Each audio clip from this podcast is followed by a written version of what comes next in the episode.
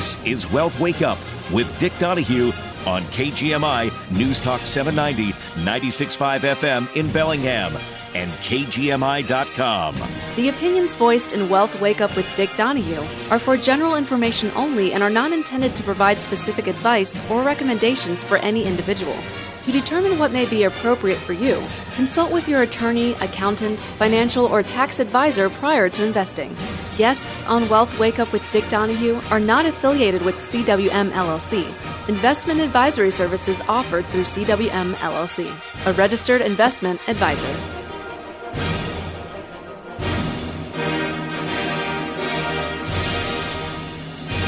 Saturday morning. Dick Donahue with you with this Wealth Wake Up Live here on KGMI. Thank you for being with us today.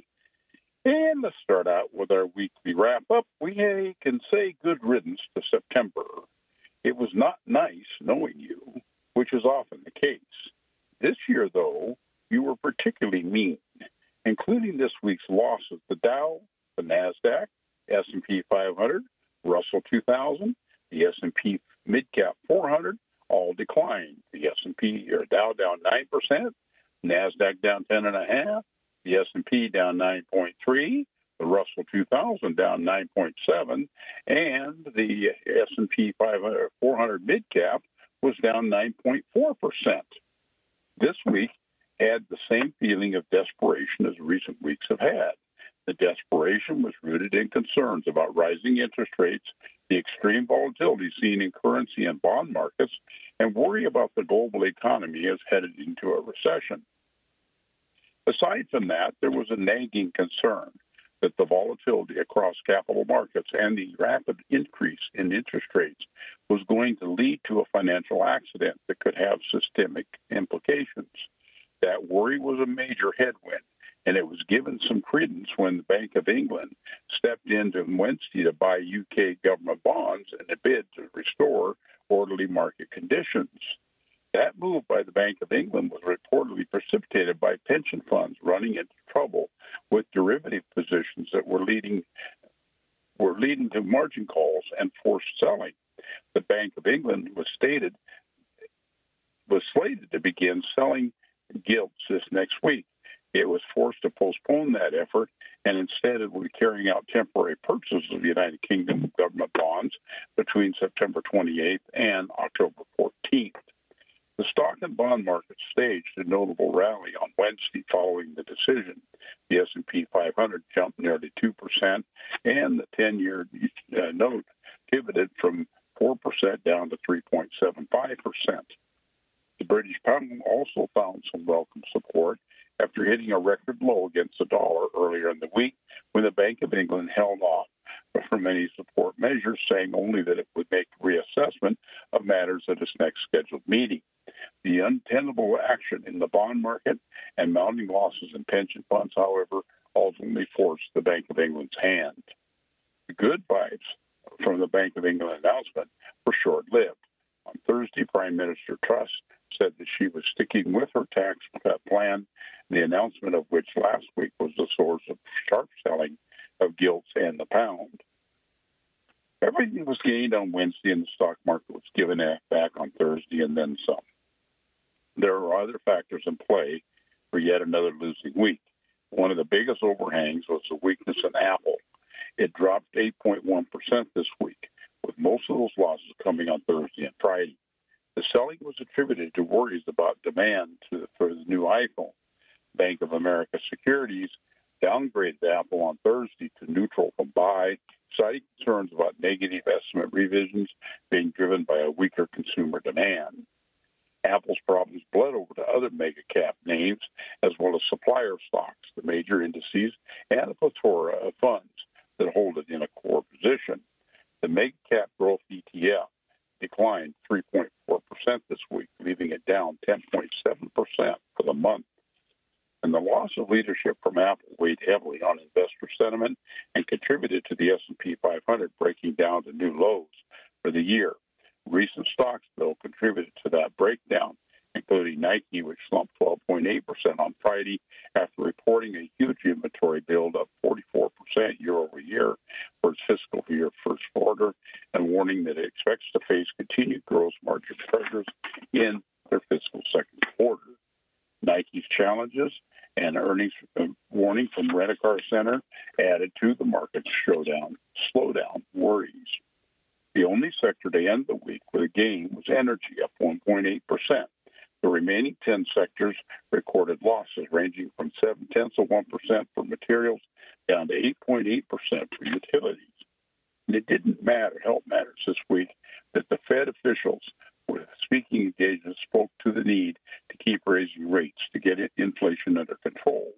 Cleveland Fed President Mester, who is an FOMC voter, arguably uh, had the most damning remark for the stock market, saying that policy rates are not yet at the restrictive level.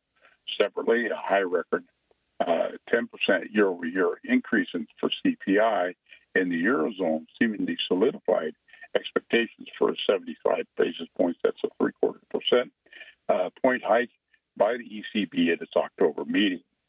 The CPI number was out on Friday, along with PCE price index for August. The latter showed a slight moder- moderation in the year over year rate to 6.2% from 6.4% in July. However, the core CPE price index, which excludes food and energy, jumped to 4.9 uh, year over year versus 4.7 in July. That indication, coupled with lower initial job claims rating on Thursday, 193,000 since early May, continued to stroke concerns about the Fed pursuing an aggressive rate hike policy.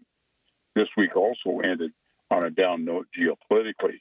President Putin announced the unlawful annexation of four Ukraine regions on Friday. That move would, while not recognized by Ukraine and most other countries, but since it is being recognized by Putin, it will raise the temperature around the conflict since he has said Russia will use any means necessary, including nuclear weapons, if its territory is threatened. And although it's been a tough week, uh, end of the week, which brought a tough end of the tough month to a close, while leaving a lot of bothersome issues unresolved, the stock market deeper in bear market territory. So year to date, as of uh, yesterday, the Dow Jones Industrial Average is now down 20.9 percent. The Nasdaq down 32.4 percent. The S&P 500 down about 24.8 percent, and the Russell 2000 is down seven tenths. I'm down 25.9 percent. That seven tenths percent is for the week. For the wrong column here. Okay, let's talk about some of the high frequency data that we cover every week. We saw initial jobless claims this week drop to 193,000. That's as of September 33rd, 23rd. That's a 7.7% drop. It's also about 11.5% below where we were in 2019. Continuing jobless claims as of September 16th, 1,347,000. That was a decline of 2.1%. Box office receipts as of September 29th were actually up about 9.7% for the week. Railcar traffic was down about three tenths of 1%. Steel production was down about, or was up about six tenths of 1%. Uh, restaurants continue to improve as of September 29th, another eight tenths of 1% increase in restaurant usage. we saw that uh, TSA checkpoint data as of September 29th 2,070,440 passengers a day. That was a drop of 4% for the week. Supply of motor gasoline as of September 23rd was up about 6%. We didn't know that looking at the price at the pump. And the global commercial flights as of September 29th, 102,963 a day. That was an increase of 1.2% in the number of global flights. Dick Donahue with you with Wealth Wake Live here on KGMI. We'll be back after a quick break. Thank you for being with us. My name is Marcus Virta, and I manage a small business here in Whatcom County called Western Solar. Every day, I see firsthand the impact good jobs have on the lives of people. Sharon Shewmake is an economist and a mom who brings practical, real life experience to the state senate. I became an economist to help people. Now I'm running for state senate to fix our broken housing market, create jobs, lower taxes on working people, and build an economy that works for everyone. Paid for by People for Sharon, Democrat. Did you know that many of your neighbors are struggling to keep food on the table? In an average year, Whatcom County food banks feed 3,500 local families weekly. Area food banks need your support now more than ever. The Feed the Need Community Food Drive supports local food banks. Team up with Industrial Credit Union and Cascade Radio Group to help fight hunger. A donation of just $10 can purchase $80 worth of food. Donate now through October 8th at Industrial Credit Union branches or online at industrialcu.org. Celebrate the savings on appliances, mattresses, and barbecues during DeWaard and Bode's 76th anniversary sale on now at all three locations in Bellingham and Burlington. For a limited time, get exclusive double rebates up to $1,000 on select appliance pairs and packages. These cashback rebates are only available at DeWaard and Bode and will save you up to $1,000 on select appliance bundles compared to big box stores. Don't miss this limited time offer to get double rebates on a huge selection of washer and dryer sets, refrigerators, dishwashers, ranges, cooktops, and so much more. Plus, keep the extra cash you'll save and pay no money down and no interest for up to two years on select appliances and up to six years on select mattresses. Don't miss exclusive double cashback rebates and special no interest financing to get the biggest savings of the season. These special offers are only available at DeWaard and Bode, so celebrate the savings during the 76th anniversary sale in Bellingham, Burlington, and online at DeWaardandBode.com. Financing OAC offer qualifications and restrictions apply. The opinions expressed on this program are not necessarily those of KGMI or the Cascade Radio Group. And I'm proud to be an American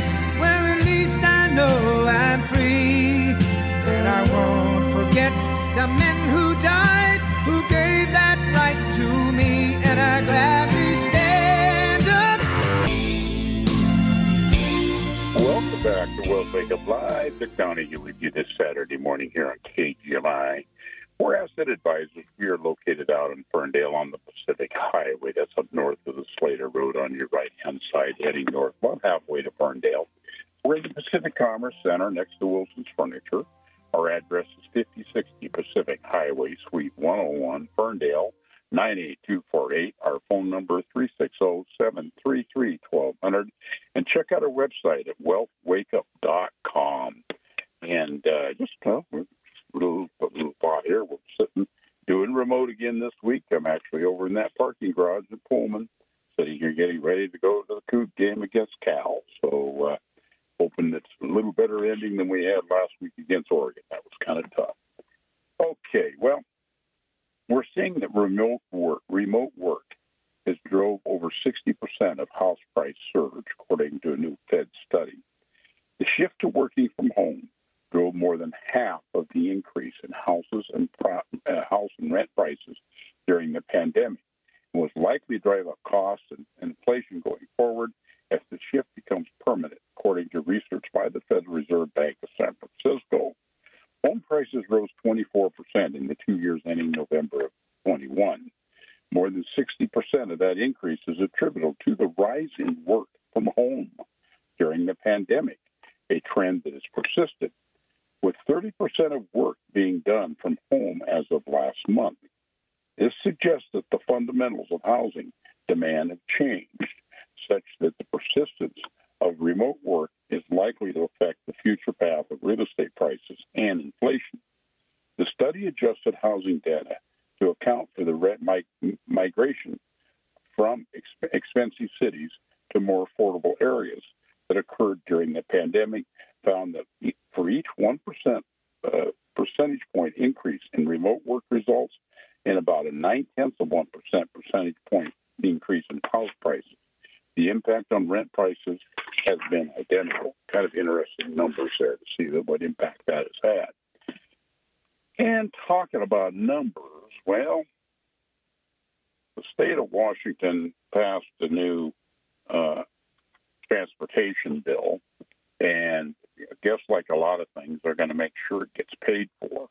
But when you uh, sit down and you look at where some of that money is coming from, we're seeing that we've seen a very sharp fee increases at the Department of Licensing. For example, a license plate, old fee used to be ten dollars. Your new fee is four hundred dollars, forty dollars. I'm sorry, but four hundred percent increase that took place as of July first of this year. A motorcycle license plate used to be four dollars. It's now $20. That's also a 400% increase, and that took place as of July 1st. A replacement license plate used to be $10, now it's $30, and that took place as of July 1st. We saw a stolen vehicle check fee. Uh, $15 is your old fee, $50 is the new one, 233% increase. A dealer temporary permit fee used to be $15, now $40.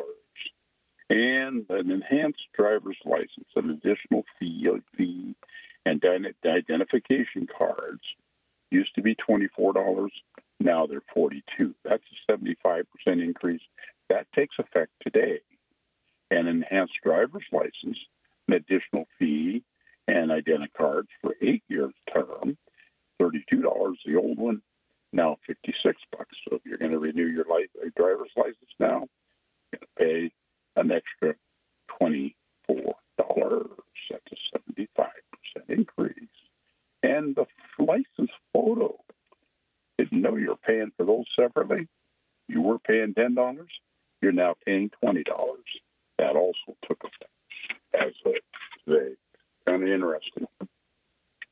And while we're talking about price increases and what's happening, I saw some really interesting numbers come out here this week that I thought were interesting and a little bit about what I guess you'd talk about being shrink inflation. You know, most businesses don't like raising their prices, but at some point they have no other choice. But it's nerve wracking because you don't know how customers are going to respond. So they find a manner of ways to camouflage what they're doing, hoping that no one is going to notice that they're paying more. And they do this in a lot of ways with shrinkflation, which companies keep the prices the same, but they reduce the quantity that's sold.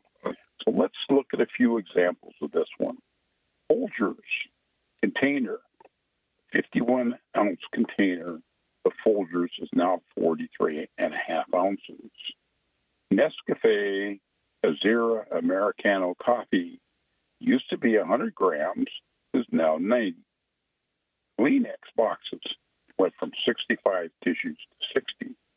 Walmart paper towels went from 168 sheets per roll to 120. Crest 3D White Radiant Mint toothpaste went from 4.1 ounces to 3.8 ounces. Doritos went from 9.9 and three quarter ounces down to nine and a quarter ounces. Most party sized chips went from 18 ounces to 15 and a half. And Chobani Flips yogurts went from 5.3 ounces down to four and a half. That's almost a 20% drop in the amount of quantity in that. Burger King chicken nuggets went from 10 chicken nuggets in an order to eight. Bounty triples, that's the paper towels again, 165 sheets down to 147.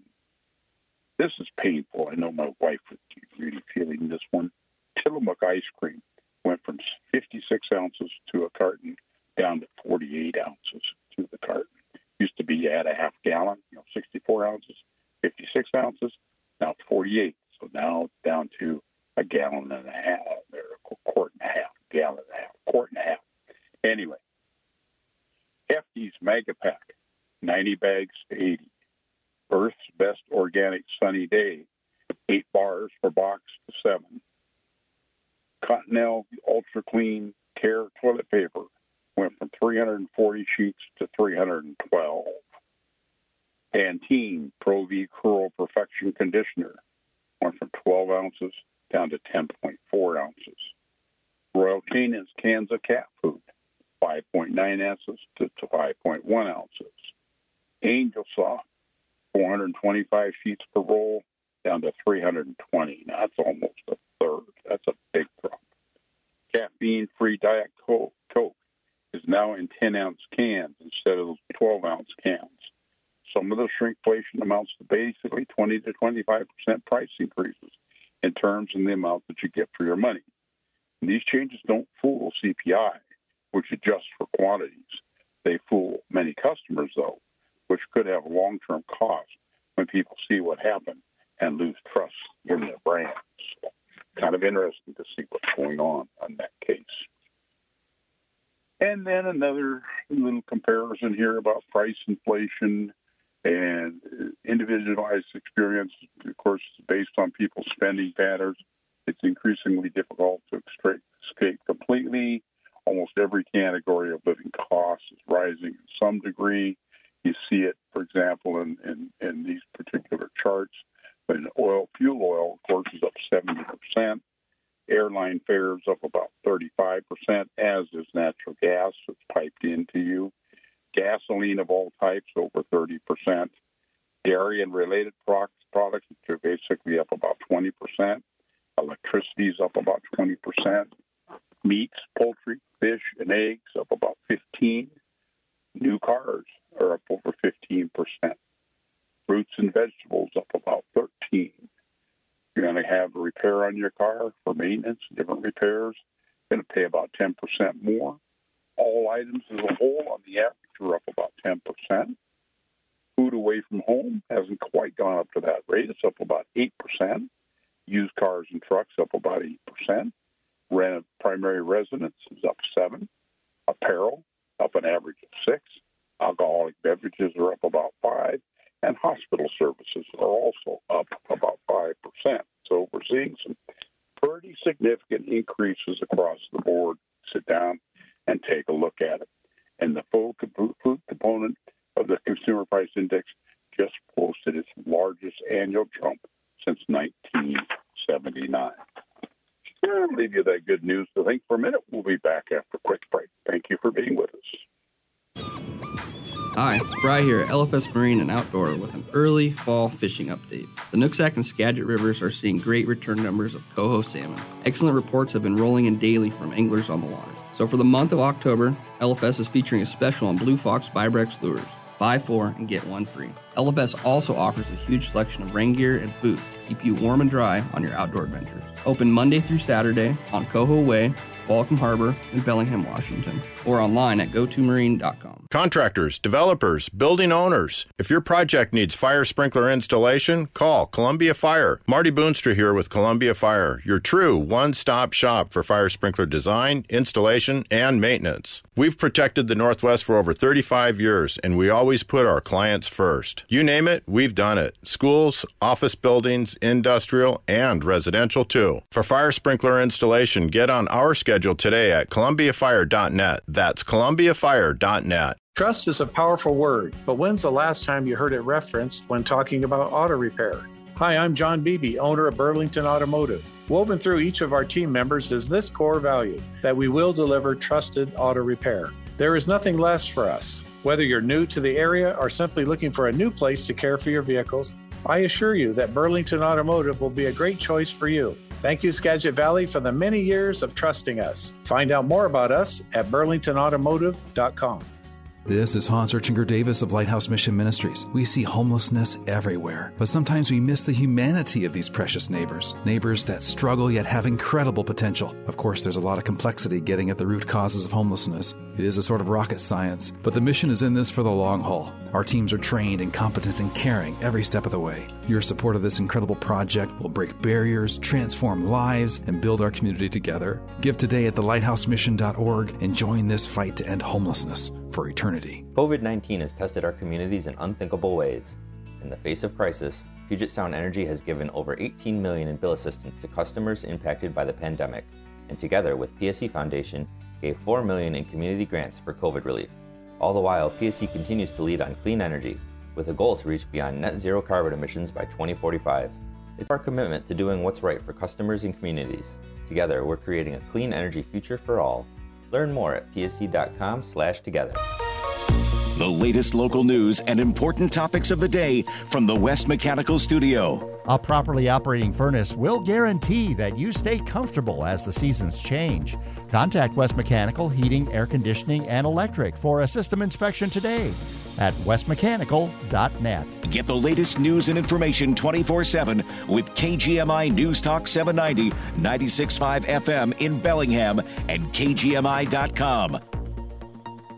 CBS News special report. Massive damage from Ian, especially along Florida's Gulf Coast. WTOP reporter Melissa Howell is in Port Orange. The damage in our area was really bad. Brittany Morenz lives in Port Orange and she still doesn't have power over in Orlando. It was quite a, an eerie feeling. Veronica Randall says the intense destructive winds and the flooding have destroyed part of her home. And in other parts of the state, neighborhoods completely leveled.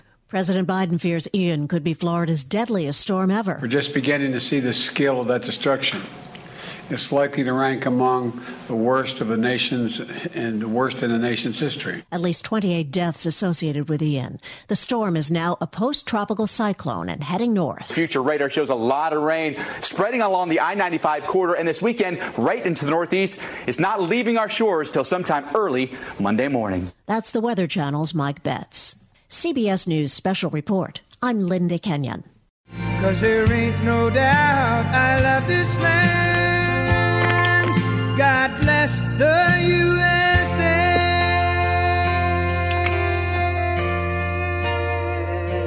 Welcome back to Wealth Wake Up Live. Dick Donahue with you this Saturday morning here on KGMI. You know, the Carson Group, which I'm part of, uh, puts out some really good, interesting things on some research things. And this week they put out a piece. It's available on our website. And also, if you want it, you can give our office a call, 360-733-1200. I'll be glad to email it, a copy of it to you. Some really great charts in here. I can't go through them all sitting here talking on the radio, but I can certainly skim through some of the highlights, and that's what I'm going to do. So going to try to answer these 10 questions about a bear market. Uh, you know, this has been really a difficult year for investors so far. It's likely that many of people do have questions. So some of the common questions we're going to hear, is, for example, is just how bad has this year been? Well, we can't sugarcoat things. 22 has been a rough year. Bonds historically have done well, but stocks don't. But this year isn't happening. In fact, the five previous times that the S&P 500 lost 10% or more for the year, bonds as measured by the Bloomberg U.S. Aggregate Bond Index gained every time, up 7.7%. But with the S&P index down 24.8% for the year, bonds are also down almost 14%. Only 2008 was the year, first worst year for what we call a 60-40 portfolio, which is 60% stocks and 40% bonds. So people think that we should bail out and hide, go hide in the bond market right now. It isn't working this time around. Second question is, my bonds are down a lot. How bad has it been? Well, yields have soared this year on higher inflation expectations and a hawkish Federal Reserve. As a result, bonds have been performing poorly. Yields and bond prices historically trade inversely. The Bloomberg U.S. Aggregate Bond Index is currently down almost 14%, far and away the worst year historically since 1976. So to put things in perspective, if I had never been down, it had never been down two years in a row, which will likely happen this year. The previous worst year was a 2.9% drop in 1994. So 21 bonds were down almost 1.9%. Now we're adding another 14%. And we may not be done yet because we do expect interest rates to continue to move up. The third question we had is why shouldn't I just sell everything right now? Well, stocks historically haven't done very well for the first few quarters of any midterm election year, but they do quite well once the midterm election is over. In fact, since World War II, the S&P 500 has been higher a year after the midterm election every single time, a 14.1% on average. Much better time could be coming, and fairly soon. I'm going to spend some time going through some of these electrical elect, election year returns and results. But one final reason to remain optimistic and not sell now is the data shows that stocks have historically tended to perform well after mid-year uh, low. Since 1950, the S&P 500 has gained more than 32% on average off the lows. It has never been lower a year later. Never since 1950. That's over 70 years. The June lows are not far away from current levels. Should new lows be made, it could be another positive for investors going out a year or more. So time to start looking maybe at the long term, not the short term. Looking at a chart here, we see that mid-year t- uh, terms see the largest inter-year pullback. For example, the S&P 500, the average um, pullback for the first year in office has been about 12.9 percent. Uh, the S&P return year after that low has been up about 12 percent. Then the midterm year, which would be the election year, the average has been down about 17.1 percent. But as I said earlier, the average is up almost 32 percent. Then the pre-election year, typically the third year, uh, as a whole, has also been up about 15.9 percent.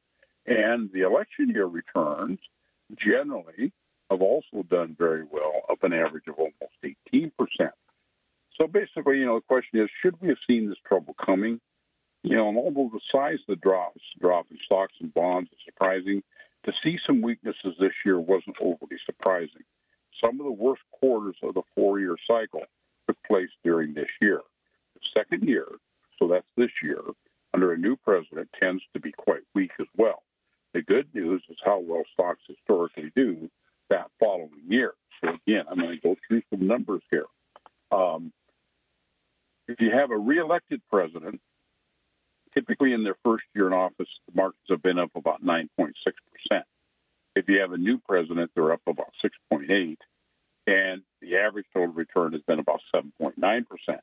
Now, second year with a reelected president, his average his average has been up almost 6.8 percent.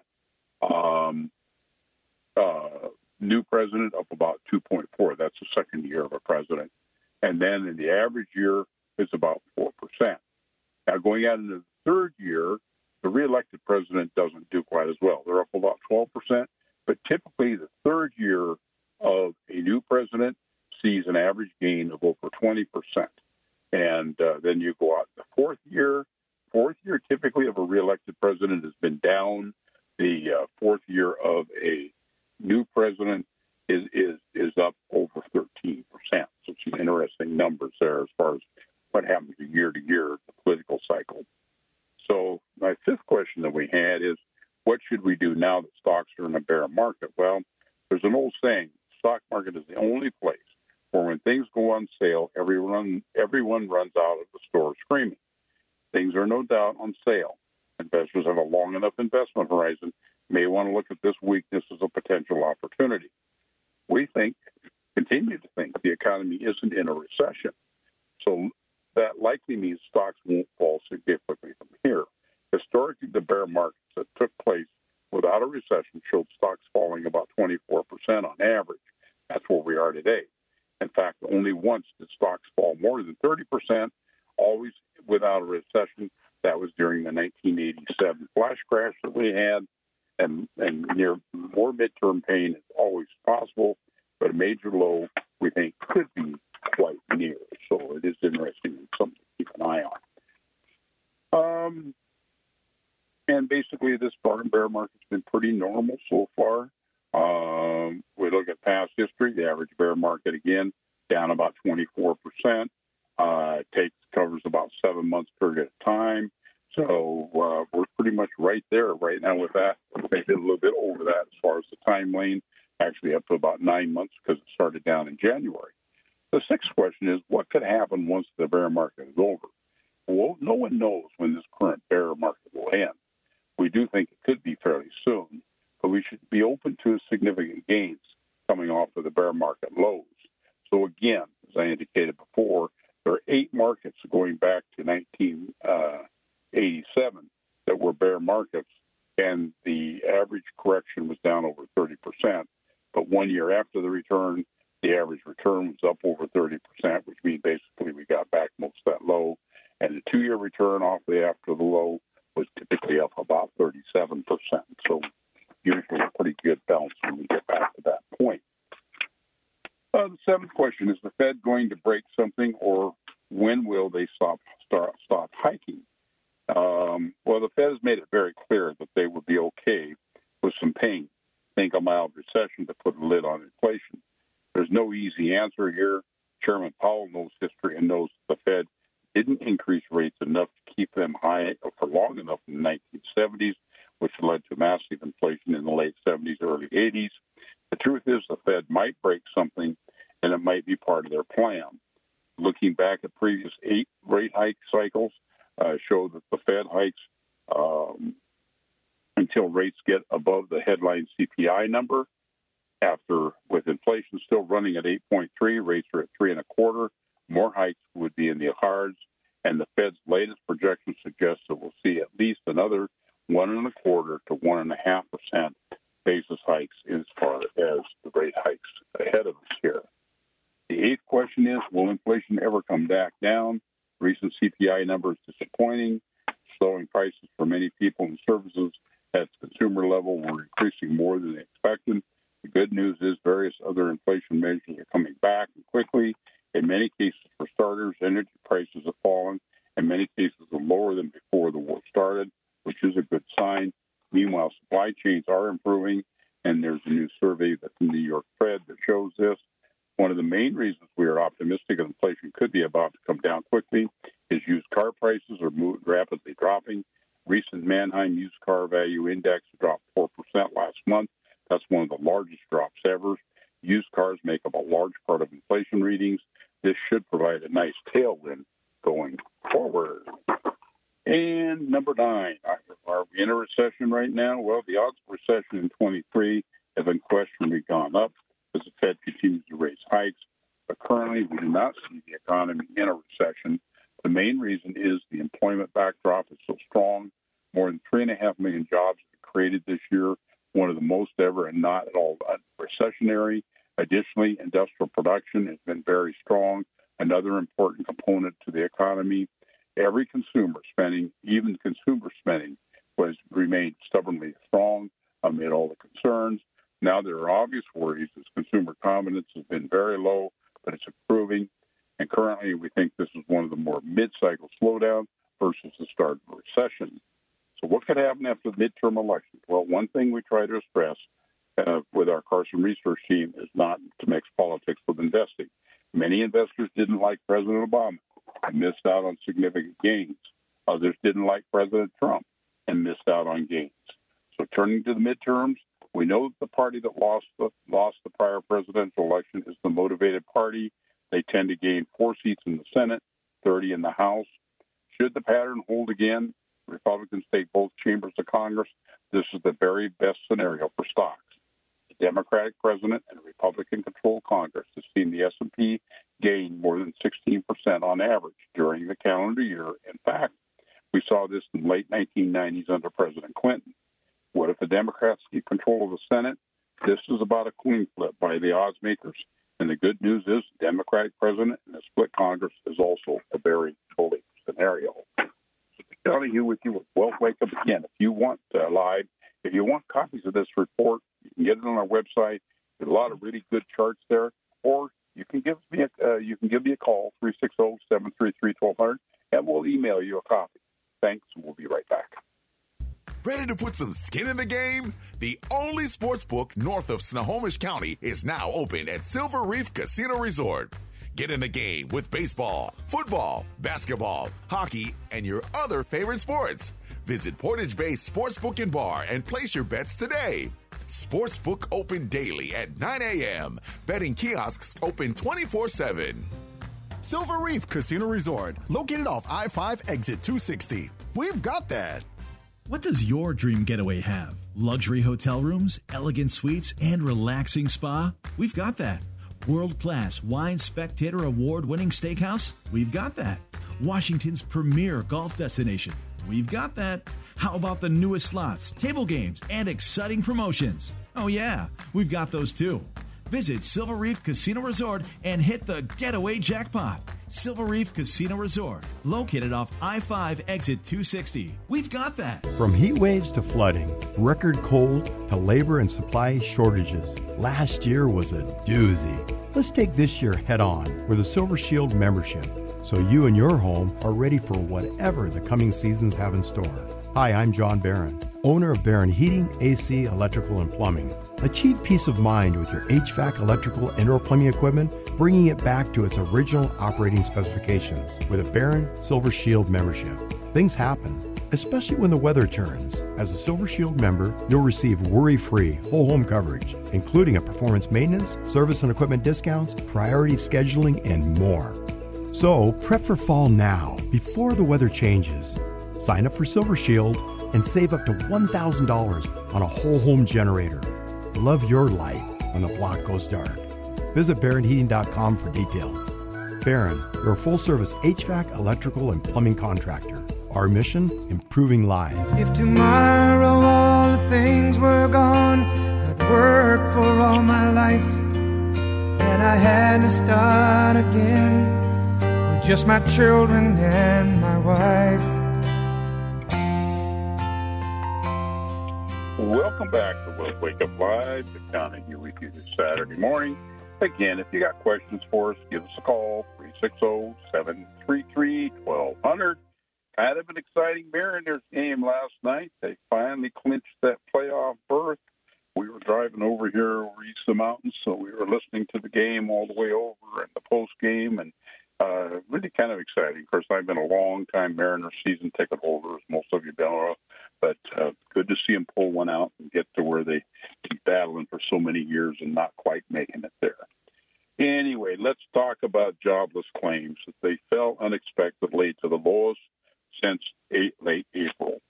Applications for U.S. unemployment insurance dropped to a five month low, led by sizable decline in Michigan, suggesting that robust demand for workers amid economic uncertainty. Initial unemployment claims decreased 16,000 to 193,000 for the week ending September 24th. After downward revisions in the prior week, the Labor Department data showed Thursday the median estimate in Bloomberg's survey of economists called for 215,000 new applications. So that was a big drop below what was expected. In this decade that, that preceded the pandemic, initial claims averaged about 306,000, rarely dropping under 200,000. The four week moving average, which smooths out volatility from week to week, fell for a fifth week to 207,000 and continuing claims fell to 1.35 million in the week uh, ended September 17th, which is also a historic low. Jobless claims have remained at historically low levels in recent months as employers still try to fill millions of open positions while retaining the workers that they already have. Half of American fleet jobs were plentiful in September, according to data released on Tuesday. Still, hiring is expected to weaken as the Federal Reserve continues to aggressively raise interest rates in its effort to bring inflation down. The impact from the hikes, which have already sent borrowing costs soaring for houses and cars, will likely work its way through the economy over the next few months and lead to higher unemployment. On an adjusted basis, initial claims decreased more than 12,000 to 156,000 last week. Michigan posted the biggest decline with more than 5,600, reversing a large gain in the previous week that included layoffs in the manufacturing industry. New Jersey and New York have reported drops in claims. A gap in the government's two primary measures of U.S. economic activity during the first half of this year narrowed, pointing to a significant loss of momentum during that period, according to data that was also released on Thursday. And of course, we're all aware of what's happening with gas prices, especially here in this last couple of weeks. I mean, up almost a buck a gallon. It's gone crazy. But let's talk about who gets hurt high gas prices and diesel prices.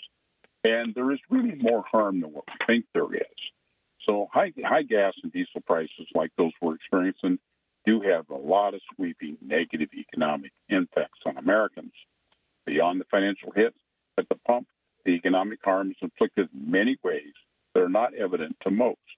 For example, prices for goods such as food, clothing, household goods are higher than they otherwise would be, since gas and diesel play an important role in supply chains, and they could be higher costs and reduced services for critical functions like police, emergency medical services, because their reliance on fuel to carry out their duties. Americans have recently experienced their first hand as prices have skyrocketed. As of the week of September 12th, retail prices for regular gasoline averaged about $3.69 a gallon. Obviously, they've gone up quite a bit in the last week or so, but that still was 54% higher than when President Biden took office back in January 21. Diesel prices are 84% higher, averaging just under uh, or just above $5 a gallon. And those are below the record highs that we saw this past summer. There, let's talk about explaining some of the importance of motor gasoline and diesel in general and highlight some of the harms caused by these significant higher prices. But first of all, let's talk about the importance of motor gasoline and diesel. Energy affects almost every facet of our life. The data shows just how critical gasoline and diesel are. One of the most important energy sources is petroleum, which, as an Energy Information Administration explains, historically been the largest major energy source for total U.S. annual um, energy uh, consumption. Petroleum uh, is used to create many products, including motor gasoline, diesel, and in 2021, petroleum met around 90% of Americans' transportation needs. Motor gasoline is the most consumed petroleum product, accounted for about 44% of U.S. petroleum consumption. Distillate fuel oil, which includes diesel fuel and heating oil, was the second most consumed and product in 2021, which is about 29% of total consumption. Diesel fuel, of course, is used for transportation such as buses, boats, trains, some cars. It's also used for heavy construction equipment, tractors, and electricity generation. So let's talk about the harm that this is creating for higher, for American families. Cars play a, a, a central role in the lives of most Americans, enabling them to engage in their daily lives, from going to work taking their children to school, to shopping, and visiting relatives. Census data showed that 92% of American households have access to at least one vehicle. Higher gas prices make it more difficult to engage in these ordinary life activities. Some of the far left have arrogantly dismissed the harm caused by higher gas prices. For example, last year, Transportation Secretary Pete Buttigieg captured the left's electric vehicle elitism when he touted electric vehicles as a solution to high gas prices. But this ignores the high costs and practical problems of electric vehicles. And despite the decades of subsidies, including the Department of Energy data, electric vehicles consume, constitute only about a half of 1% of all vehicles registered in 2021. For example, electric vehicle sales last year were very low, accounting for less than 5% of overall vehicle sales. So, regardless of this extreme wish to see the demise of gas powered vehicles, the reality is that most Americans rely upon motor gasoline to power their cars. High gas prices not only hurt Americans, regardless of income level, they also disproportionately hurt the lowest income households, and most because households spend a greater share of their after tax income on meeting basic needs, purchasing gasoline. For those lower income households, the sacrifices they're required to make due to high prices may not simply mean giving up luxuries, but they're also giving up necessities, such as whether to visit the doctor or run or run the heat in colder, colder weather. There's also evidence indicating that rural households are disproportionately affected by high gas prices. This is due in part because rural Americans have to travel further distances um, and tend to drive older, less fuel efficient vehicles. Based on the Iowa State University study, rural households spend about 20% more than urban households on gasoline and diesel. So this is harming the economy, and the harm to Americans when filling their gas tanks is only part of the picture. High gas and diesel prices drive up costs for industries across the country. This can lead to consumers incurring some costs through higher prices for many goods and services. One useful example is to look at the trucking industry because the clear impact on diesel prices can have on industry and the industry's far reaching effect on the entire supply chain and on the economy. Of the 15 million registered commercial trucks in the United States, 76% are diesel powered. The trucking industry is responsible for tra- transporting approximately 72% of U.S. goods based on value, or according to the latest data from the U.S. Census Bureau, $10.4 trillion of the $14.5 trillion of value of all goods shipped in the United States back in 2017. The trucking industry transports goods ranging from pharmaceutical products, plastic and rubber, and vehicle components to meat, poultry. High diesel costs can hit truckers especially hard since the trucking industry is predominantly com- comprised of small businesses. About 92% of motor carriers operating a fleet of six or fewer trucks. Approximately 97% of the fleet have 20 or fewer trucks. As truckers have indicated, high diesel prices could significantly reduce their mileage and or hours, and in some circumstances, potentially lead them to stop driving altogether. As it is, the American Trucking Association argued that in 2021, the trucking industry was already short about 80,000 drivers. And fewer truckers or less driving would increase costs for businesses that utilize truckers to transport their goods due to basic supply and demand laws. Further, to the extent that truckers can pass on their costs, that would mean higher costs for their business customers who can pass them on to those of us that are consumers, which is pretty much every one of us. It's also harm to first responders. The effect on first responders provides a good illustration of the cost of high, what high fuel is doing. Significant price fuel price surges could lead police forces to adjust budgets, make cutbacks and reduce driving and market cruisers, and all those other good things that we see going on. Conclusion from gas used for cars and diesel used to operate farm, farm equipment, transport goods across the country. The lives of Americans benefit tremendously through these fuels. This has been Dick Donahue with you with Well Placed Live here on KGMI. Don't forget our Sunday show tomorrow morning at 9 o'clock. Again, if you got questions for us, give us a call, 360-733-1200. Thanks, and have a great week.